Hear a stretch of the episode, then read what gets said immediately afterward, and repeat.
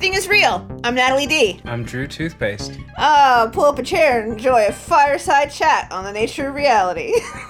Have you ever thought about what reality is, Natalie? yes, I think about it constantly, all the time. I have thought about it my whole life, which is great because I mean it's pretty much what you do when you're awake. Right. Is you do reality, so You gotta question it though. I'm very much a questioner of reality. It's something that I enjoy doing. what do you think the first time is that you questioned reality? You know, I think that the first time I really questioned what was going on, when I was probably about 16 or 17 years old, I had this dream that was extremely troubling to me. It was disturbing. And in the dream, I was in my car, like sitting in the parking lot, and my car was swarmed by a bunch of people who had like their hands on the windows and on the windshield, and on the back windshield, and they were shaking my car around and they wouldn't let me go. Like they were gonna push my car over. And then, like, not even a day or two later, I was working at the library and I left work at the end of my shift. I was going to get in my car and these teenagers were like, Hey, will you buy us some cigarettes? And I was like, No. And they're like, Come on. And I was like, No, I'm not gonna buy you guys cigarettes. I can't even buy cigarettes. I wasn't even 18, right? Yeah. And I got in my car, and they all swarmed my car, and they all put their hands on my windows of my car and started shaking my car around, like in the exact same way in my dream that I had like a day or two before that. And I think that was the first time that something happened where I was like, there is something else aside from what you perceive, like just with your eyes during the day, right? That was the first thing that happened to me that was really profoundly weird. So that was precognizant.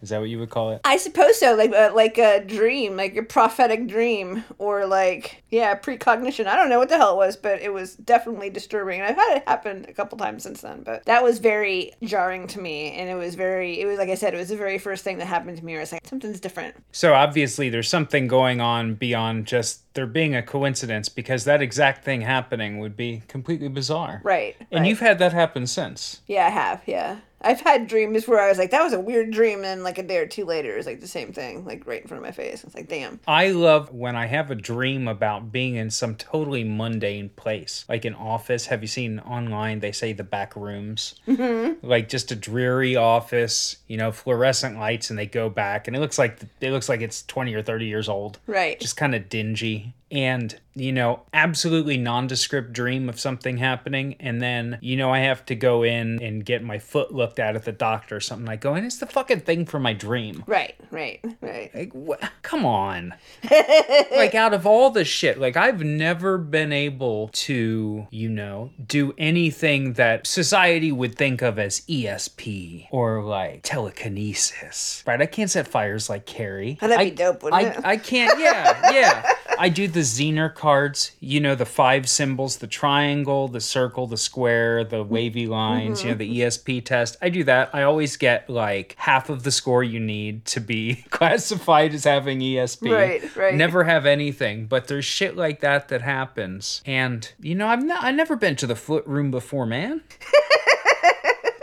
Why did I dr- I dreamt of the foot room and I went there? That's the absolute worst way to like destroy the bounds of reality. Right. Now I have my ideas of what I think is going on when those kind of things happen, but I'm going to wait until later during our chat because I know that we have some topics that are going to touch on this idea. So my question is, when did people start questioning reality? Basically, people started questioning reality at like at the dawn of philosophy. That is what people were up to. Like as soon as there were philosophers, that is when that business started. I mean, my view of people questioning reality is exactly the apes in the monolith at the beginning of 2001. Right, right. It's exactly the apes are like, now what the fuck is this?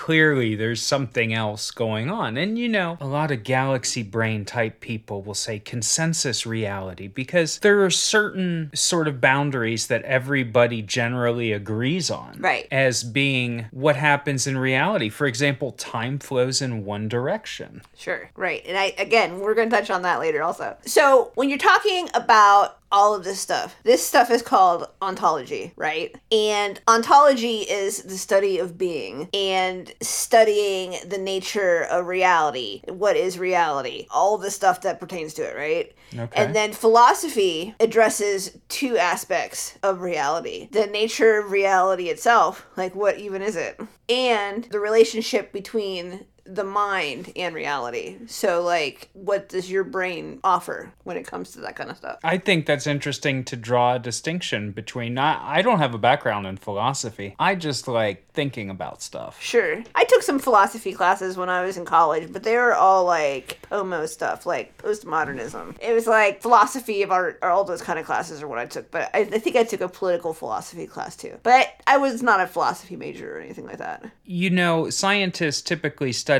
what is going on in reality, like what we can detect in our three dimensions moving through time, right? But the nature of the mind perceiving reality is like a whole different universe because just thinking about the way that you see, you know, when you've got your eyes open, if you're blessed to have vision, right, and you're looking around and you close your eyes, you're in a room, you can think about where you are. Your eyes are open and you feel like you have a picture painted mm-hmm, before you mm-hmm. of where everything is and what's going on. And that's a total illusion. Right. Even discounting the fact that the light comes into your eye upside down. Right. and your brain has to flip it around before it does anything. It's it has to do a vertical flip on that sucker. Mm-hmm. Your eyes moving around can see only a very little bit of your visual field at any time, and when your eyes move around, it's sort of like shining a flashlight in the darkness, mm-hmm. and you have this residue that your brain perpetuates that paints the picture of what is around you. Right. If right. your eyes didn't move and your brain didn't have persistence of vision, you'd see a little tiny tunnel of shit. Right. When you're looking at stuff, you have blind spots where your brain will fill stuff in. Yeah, a friend of mine had some temporary vision loss. And the way he figured it out, he had gotten sick and he thinks it's a result of getting sick. And he did not even notice it for months until one day he was looking at his computer and he had like a box up with some text. He's like working on Microsoft Word or something mm-hmm. like that. And he's looking at it and then he noticed that some of the letters of Microsoft Word were outside of the window and he could move around and like delete them and stuff and they were outside of the window. And he was like, now what is going on? And he kind of moved his head and it disappeared. And he managed to like move his head back and forth and found out that there was something he had lost a little tiny bit of vision mm-hmm. just in one little spot on his retina and his brain was was filling in details right, right. from like other parts of the screen. It was almost doing like that AI shit, you know, where people make a blurry minion. Right, or if you're in Photoshop and you do like the content aware fill. Yeah, little things like that that break reality are like baby's first step into realizing that a lot of the preconceptions we have about what our material existence is are filtered through the, the brain's perception. Mm-hmm. Right, right. My common trick. Now, I used to know noticed this when I was a kid, and I just thought that I was being stupid. I didn't realize it was an actual effect, but the old clocks they would have in school that had a ticking second hand. Mm-hmm. When you are looking at something else and then you turn your head or you move your eyes onto a watch or a clock with a ticking second hand, it will appear to be stuck for a moment. Mm-hmm. That is your brain's processing. Your brain is painting in these details. You don't have all the details. And to you, for a moment, like certainly more than a second, it'll appear to be stuck. Right, right. And similar to that, and similar to the idea of your brain filling in details, there's like the occult practice of scrying. If you've ever seen like one of those black mirrors, like at the Freakazoid store, right? Yeah. The way those mirrors work is that people will look into them when they're in dark rooms, and you will see like a little teeny bit of reflection in the black surface, right? And if you stare at it for long enough, then your brain will start filling in all of the areas that are hazy because of the dark room and the dark surface that you're looking into. And then you will see weird shit in the glass. Uh huh. It, yeah. it all has to do with your perception of an image that is not complete, and your brain really would prefer to have a complete image. And you can always ask the question, you know, is my brain getting this from the subconscious? Is my brain getting this from some other place. Right. Is right. you know, some people believe that anytime something freaky happens, that's definitely coming from another dimension or it's coming from magic or something religious or whatever. And the truth is probably both.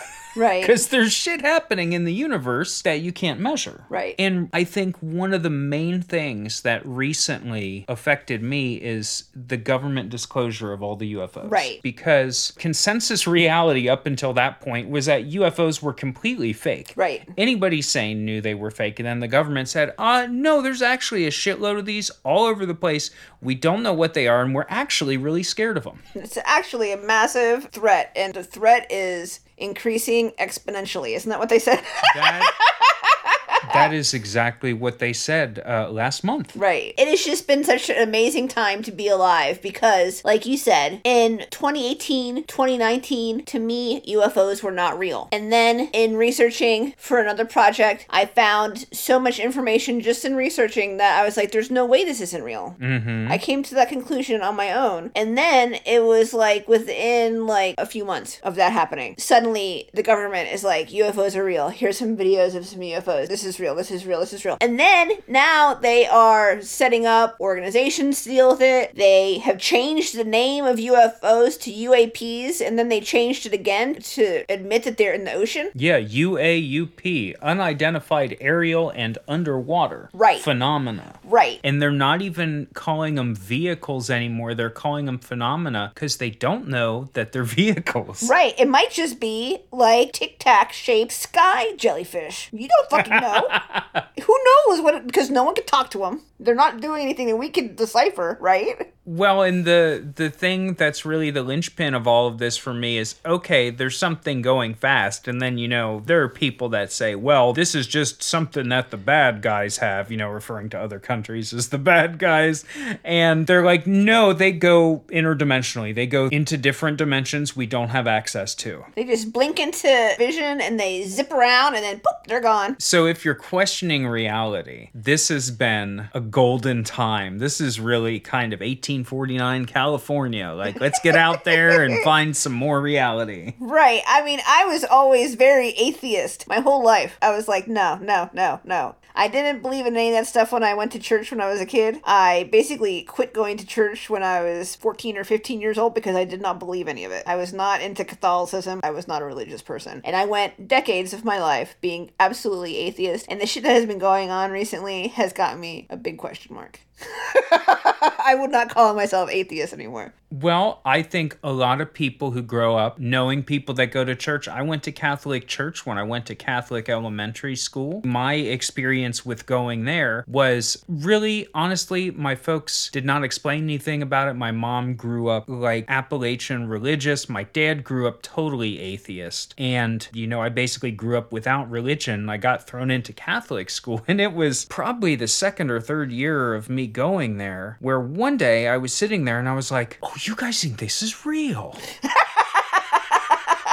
Wait, this is all real to you. Like I did I honest I honestly didn't understand it. I just thought it was like something they were doing and they all got together and it was social and everybody just did it because it was like a tradition. I honestly didn't think that people thought it was all real. Right, right. I'm sure that was a game changer for me. I think there are probably a lot of different models of reality, not just religion, not just aliens, not just our current reality plus UFOs, right? I have a very universal theory of all of it, right? I think it is all the same thing. And any distinctions like UFOs or aliens or angels or religion or whatever, I think are false constructs that we are putting on phenomena that we don't understand. yeah. That is what I believe is going on. That's a good theory because if you start with the universal theory and you start with everything being the same, that makes categorizing things a lot easier. Right. And I mean, like I said, I've come to some different conclusions over the years, and one of my conclusions I came to is I fully believe that it is all one. Everything is one. Everything is the same thing. Yeah, you know, I think I definitely feel differently about religion. You know, many people go through that time as a teenager where they're like, this is all fake. Right. This is all dumb. Mm-hmm. And then, you know, you grow up and you're like, well, you know, you respect people's culture and you respect people's tradition because that's what you do to be a good person. And now I'm like, well, actually, I think Jesus was an alien. I think Jesus was a mushroom. that later too. before we get into the weird stuff and before we get into like talking about the different frameworks of reality that people think are set up, right? Let's talk about the reality atheists. So, there is an idea of realism, which is the view that reality is independent of anyone perceiving it. Like a hole in the ground is the hole in the ground, Mm-hmm. regardless of who is looking at it, regardless of like who is interacting with it, regardless of anyone's perception of it, right? Yeah. And so that is not my particular beliefs. I think that everything is relative to your perception of it. I am not a realist. I think there's something very compelling about materialism. So, Sure. materialism is the sort of idea that only the physical world is real. And materialism allows you to understand things through the lens of being able to measure and quantify what you find. Unfortunately, materialism starts to break down when you start noticing that there are constraints that you can't go past, which sort of suggests that materialism is just us at the end of the Truman Show walking up the stairs.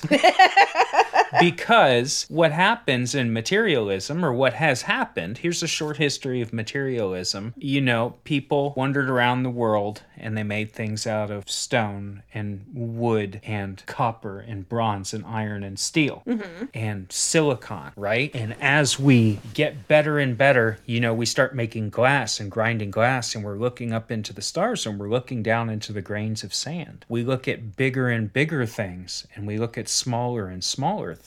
The more the technology advances, the further out we can reach. And given that our view of the universe currently is that light is traveling at the speed of light. That's pretty easy. Mm-hmm. If you look very far away, you look into the past. That's mm-hmm. the that's the cosmos view of things, right? And you look very very small until you get to the point where you are looking at things that are so small that you're just not going to be able to bounce photons off because the shit is getting close to the size of the photons, Sure, right? sure. And so you get an electron microscope. And then you start running shit into each other and measuring the collisions, like the super collider. Mm-hmm. You look at smaller and smaller things until you get to the Planck length. This is like 10 to the negative 43rd meters, something Right. on that range. And you find that you can't put anything closer together than that. That's the pixel.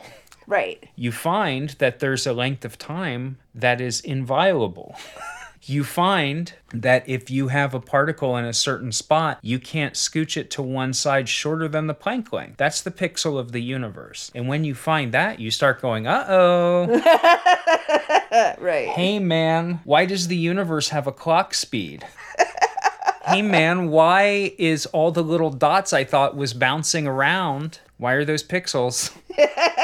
right. You know, you start walking up the stairs. Right, exactly, exactly. In contrast to realism, there is idea of idealism. And idealism denies the existence of objects independent of the mind. So nothing exists except as you perceive it. That's the good shit. But here's a question. If nothing exists independent of the mind, all is mind. well, that would be one conclusion you could come to, sure. So think about that one. Anyway, so people who are into idealism have been arguing that time is an illusion since the 19th century. And one of the most famous philosophers who talked about this stuff was Descartes. And he had a concept that was the main thing with Cartesian philosophy, which was this idea of this evil demon, right? Okay. And he said there was an evil demon of utmost power and cunning who has employed all of his energies in order to deceive him. Okay. And so he was saying that there was some operator who was setting up reality just to manipulate him. So there's an idea of him being put into a sensory gateway, and everything that was happening was an evil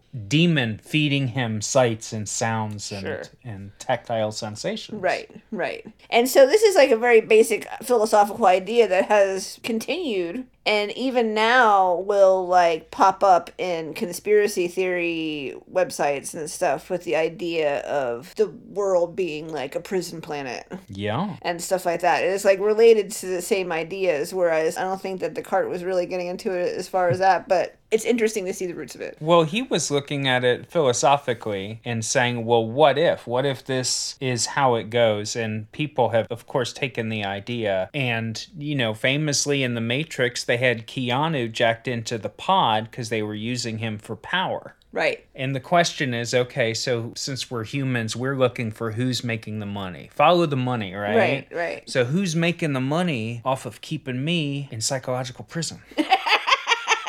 Right. And that's always, we can't see, man. We're in here. We can't see out there. We don't know who's pulling the old levers. Right. We don't know what they're getting out of it. If you ask me, it has to do something with making plastic.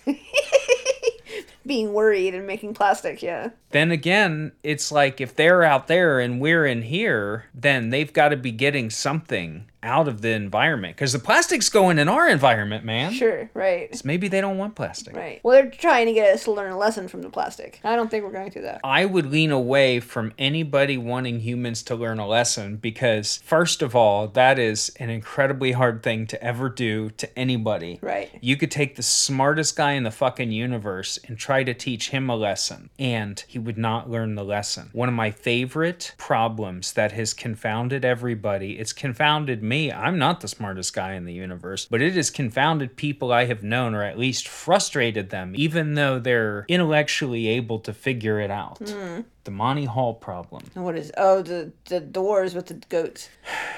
So the Monty Hall, this is a show, used to be on reruns when we were kids. We didn't watch the original run. We're not that old. Used to be on reruns. There's three doors. Monty is the host, and he pulls you from the audience and he says, I've got three doors. Pick a door. One, two, three. Two doors are going to have goats. One door is going to have a brand new car. And you say, door number one. And Monty says, okay, let me sweeten the deal for you. I'm going to pick one of the doors you didn't pick and I'm going to reveal it. So he says, open door number two. Door number two opens up. It's a goat. And Monty says, do you want to switch? Right. Turns out it's better if you switch. I hate it.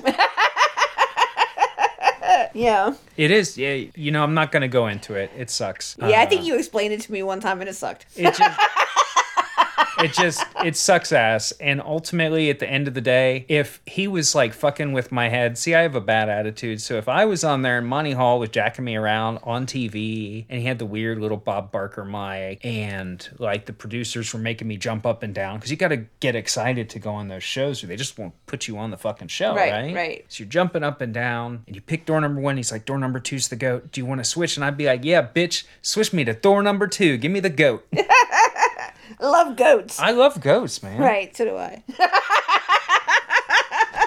so we are getting into now. Okay, so reality is wacky, right? It's not what we think it is. And now we are starting to approach this idea of quantum physics. So, quantum physics has this idea called spooky action at a distance. And that is when two particles, quantum states, are entangled, right? And so when you switch the state of one, the other one also has it happen. Yeah, but it happens instantaneously. Yeah, right. Immediately. And it happens over what can be really long distances. Right, right. And so this concept and this thing that is going on is basically like magic. And things like spooky action at a distance and things like the double slit experiment imply like a connection between things and it implies a relationship between what happens and the thing perceiving it and things that you do, right? Absolutely. And the so the quantum entanglement experiment, classically you would say, well, telepathy, which is speaking between minds, right? Telepathy has no basis in reality because we're not able to measure any electromagnetic force mm-hmm. happening between your head and somebody else's head. We're not able to measure like gravitational force. There's nothing that is transmitting, so nothing could happen. Right. But recently, scientists have found that there is a quantum layer to the brain. Now, one thing I know we've talked about a lot is scientists have this idea of the brain as a computer. Mm-hmm. And the idea is you've got bits and bytes and you compute. Well, there are structures in the brain, there are these tubules that have quantum activity. And this is something that's just barely been looked at because we've been measuring electrical activity Right. between neurons. And so now, if we consider that particles can be quantum entangled from miles away, mm-hmm. you could think that if your brain is operating on a quantum level and using the you know the quantum state of particles in the brain to perform computations and do things, well, you could certainly be entangled with something else. Yep. So what does that lead to? That leads to maybe you can do things with your mind at a distance. Maybe you can receive things in your mind from a great distance. Right. Maybe when you are accessing your subconscious, you might be accessing something that is more global than local. Right. More shared than not. And so, just like when you get into materialism, you start to pick apart the threads of reality. When you start getting deeper and deeper into physics, things start happening that don't conform to consensus reality. Mm-hmm. So, two of the founders of quantum mechanics, or a guy named Wolfgang Pauli and Werner Heisenberg, right? Yeah. And they believed that it was the observer that produced collapse of particles. Yeah, because the whole idea of quantum mechanics is that you're in multiple states at once, and that only when it's observed in some way does it collapse into one possibility. Right. And so their idea of quantum mechanics was like not popular with people necessarily. Yeah. It was never fully endorsed by Niels Bohr. Albert Einstein said it was mystical and anti scientific.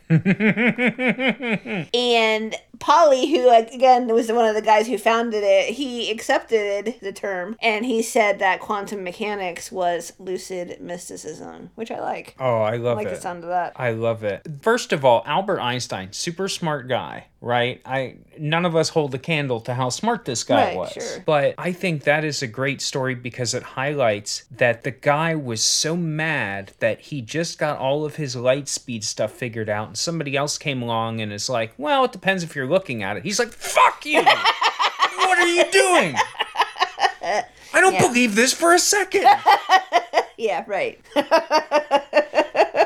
I also think it's important to point out that a lot of people who are in the scientific community are very much invested in holding up the way it is right now. oh yeah. I have heard people be like, they don't want to have to rewrite everything. Mhm. Like, everyone thinks that we are so advanced that there's nothing left to learn. Like, we know the answers to everything. Everything happened just like this, and there's nothing even to question. There's nothing to worry about. There's nothing to wonder about. Well, the greatest achievement, at least in personal terms in science, is to have your name on something. The Natalie principle. Right. If you discovered something and it's the Natalie principle, and then people are, you know, you discovered how fluid flows through a pipe, and they say this fluid flows according to the Natalie principle, right? Right, right. And then some asshole comes along and is like, well, it depends if you're looking at the fluid. You're like, what the fuck is your problem?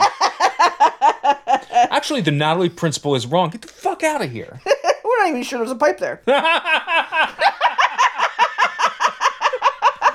I think that this illustrates really nicely that everything actually is perception because once you threaten somebody's ego, oh, yeah. then, you know, going through and checking the material basis of the idea falls by the wayside.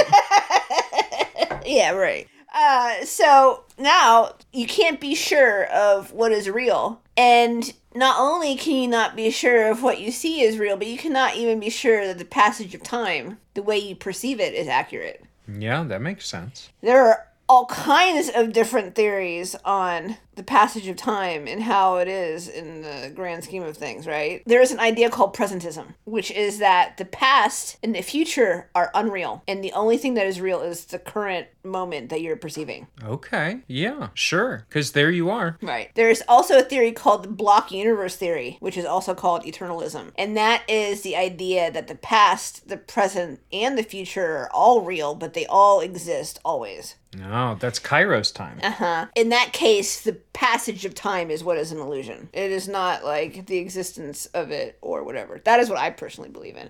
And that is what I was talking about before at the beginning of the episode when I was talking about having dreams Uh huh. where you see something that happens that is like shocking so much that you remember the dream and then it happens a day or two later. That is what I think is going on. I think that everything is always, everything is one. Everything has always existed and will always exist. And so when you have those dreams, perhaps your consciousness is able to perceive a different point in the always existing events of existence, right? And Well, so sure. you're getting close to this event and and you are able to pick it up. Well, when you bring your magnet close to another magnet you're holding, you can feel the force pushing them apart or pulling them mm-hmm, together. Mm-hmm. And as it gets closer and closer, the force becomes stronger. Sure, sure. And also, like having something strange happen to you, or having something impressive happen to you, like maybe the shock of a bunch of kids attacking your car, or like the light anxiety of going to a foot doctor. Like anything that is like an irregular stimulation level for you, right? Maybe that will charge an event in a way that makes it easier for you to perceive leading up to it. Absolutely. Absolutely. And just like, you know, if something traumatic happens to you, you remember it. It echoes through time, it echoes afterwards. You know, we don't know what time is. We basically move through time forwards only. You can slow or speed the rate of time that you perceive by doing different things. But if time's an illusion or if time goes both ways, then certainly you could have something echo backwards. Sure, sure. And there's also a growing block universe theory that says that the past and the present are real, but the future is not. Yeah, don't take it for granted. Mm-hmm. Eat the bread. Along with these ideas where we are questioning the nature of time, there's also the idea of simulation theory, which we kind of lightly talked about earlier. Oh, yeah. There was the Descartes evil demon theory, which we talked about, but that is kind of similar to the brain in the vat hypothesis, where it says maybe you're a disembodied brain in a vat and you are being fed false sensory signals. And that is kind of similar to like the matrix right? I don't believe that that could be the case because that seems like really labor intensive really uh, resource intensive and i can't imagine that like maintaining a bunch of brains would be like cost effective or have any real point Well, one thing that I think is helpful in picking these theories apart is to see what serves the ego. Right. To imagine that your brain is so important that everybody's going to be there 24 hours a day feeding shit into your brain and just sitting there watching as you eat some Taco Bell, man. right it's just as easy that you don't exist man it would be way easier if that wasn't true. Sure, sure. Descartes and uh, another philosopher named Zhuangzi suggested that reality might just be like a dream. And I think that that idea is interesting. I don't necessarily subscribe to it, but I think that that idea is interesting because I've read about people who are like monks. Have like very intensive meditation practices. Maybe they're like a guru, right? Mm-hmm. and they say that once you get to be like this super high level of like having control of like your mind and like your states of consciousness and all this other kind of stuff that you just spend your days just like shifting in between waking life and like lucid dreaming and existing in an alternate plane but you just like shift in between like com- and you, you have complete consciousness and complete awareness at all times So, if you are lucid dreaming and you're conscious and you're aware of what you're doing and you're aware that you are dreaming, then you are essentially traveling to some other place. Mm-hmm. and they would have like continuing things happening in their in their dream consciousness and they would just like it's just like being at work or being at home right Well, sure. And the,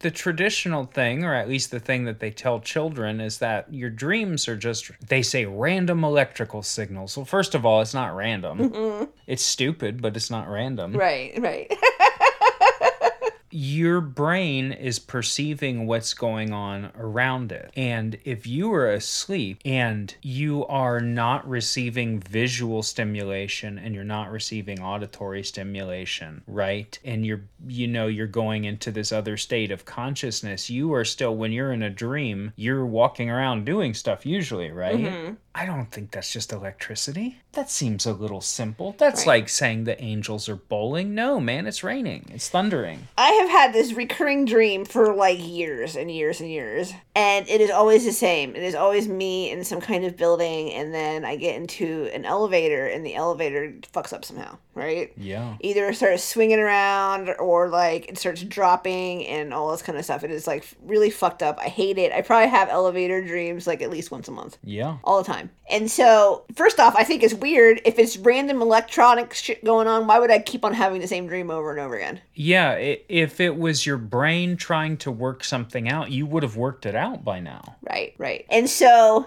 recently though, I had the same fucking dream I always have. It's like another fucking elevator dream. And in my dream, I get into the elevator with this guy and I notice him jump like in the elevator. And suddenly there was like a narrator in my dream and the narrator was like as soon as she saw him jump in the elevator, she knew it was going down. And I was like, "Oh no, it's another one of these fucking dreams." Right? And I was like, "I'm having this dream again. I'm going to wake myself up cuz I hate this shit." And the narrator in the dream was like, "No, stay this time." And I was like, "All right."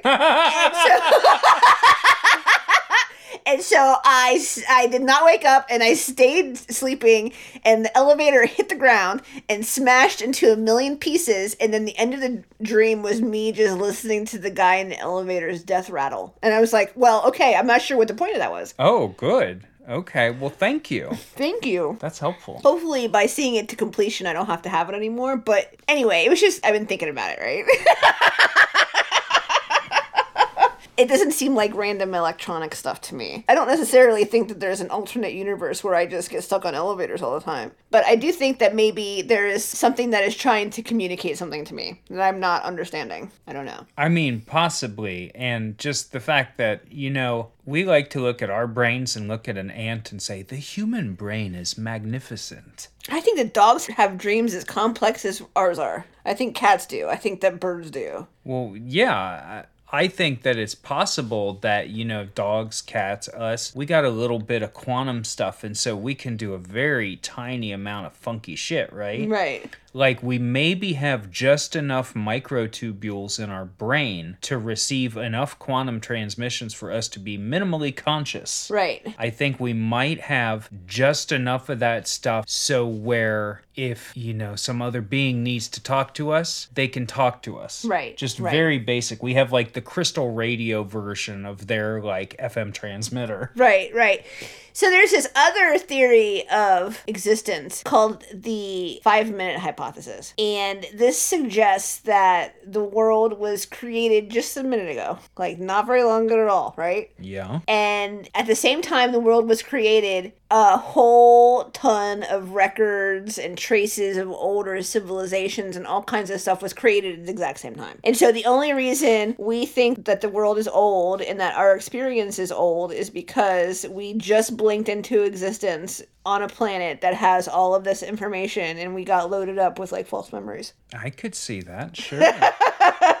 again, again, that's a lot of work to trick like a bunch of stupid people like us. Right, right. But, you know, if you think past about 5 minutes ago, you can you can remember a few things, but you can't really experience what it was like 5 or 10 minutes ago. Right, right. You It's gone forever. You can't really go back there. Your brain, now this may just be the five minutes talking, but I was always told, well, your brain can only store so much. Your brain has these memories, and then your brain throws out most of it, and then you only remember the important stuff. What if that's just what they tell you so you don't start questioning the five minute theory? Right, right. So that brings us up to speed here, where we are giving you guys like a rough foundation, and then going forward, we are going to touch on all kinds of topics that are of questionable validity and discuss whether or not this concept or this idea or whatever is real, and hopefully, like, come to some conclusions, but also probably spend a lot of time with the idea that reality is like a spectrum, man even the stuff that seems like it is not real, there's always a little bit of stuff that is real. And the stuff that you think is extremely true, there is going to be little things in it that are a little fishy. I think in our past projects we have talked about all kinds of wacky things, but that's really where the most interesting things are. Talking about things that exist, you know, you can put your shoes on and walk down the street and you're fairly sure the street exists. We don't need to talk about the street. Let's talk about where you're going. Right. right. So, what are your feelings? What do you think is the, the deal with reality? How likely do you think it is that reality is real? I think that the Western science worshipping nature of reality, as defined by uh, r slash atheists and uh, Neil Tyson and NASA and the government and your third grade teacher, I think that is uh, about 99% true. However, they've left out some important things because they don't know about them. Right, right. I think that, you know, you bounce a ball on the wall, the ball comes back. That doesn't mean aliens aren't real, man.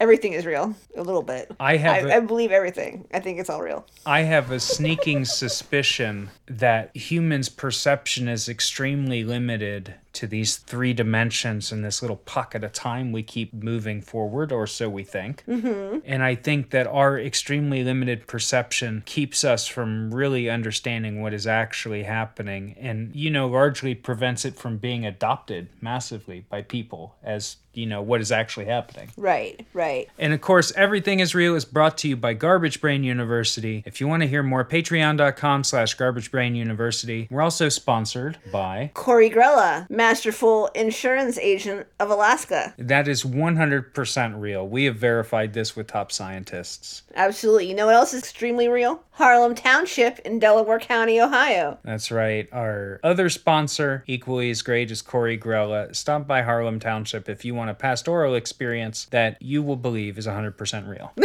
Yes, don't forget also to check us out on Patreon. Patreon.com slash Garbage Brain University. That's where you sign up for all the episodes you haven't heard and join our live Discord chat. Right. We all like talking about all the weird stuff. We all like watching UFO videos and questioning reality all day long. So you need to join us. And thank you for joining us for Everything is Real. Whoa, see you next time. Goodbye. I love you.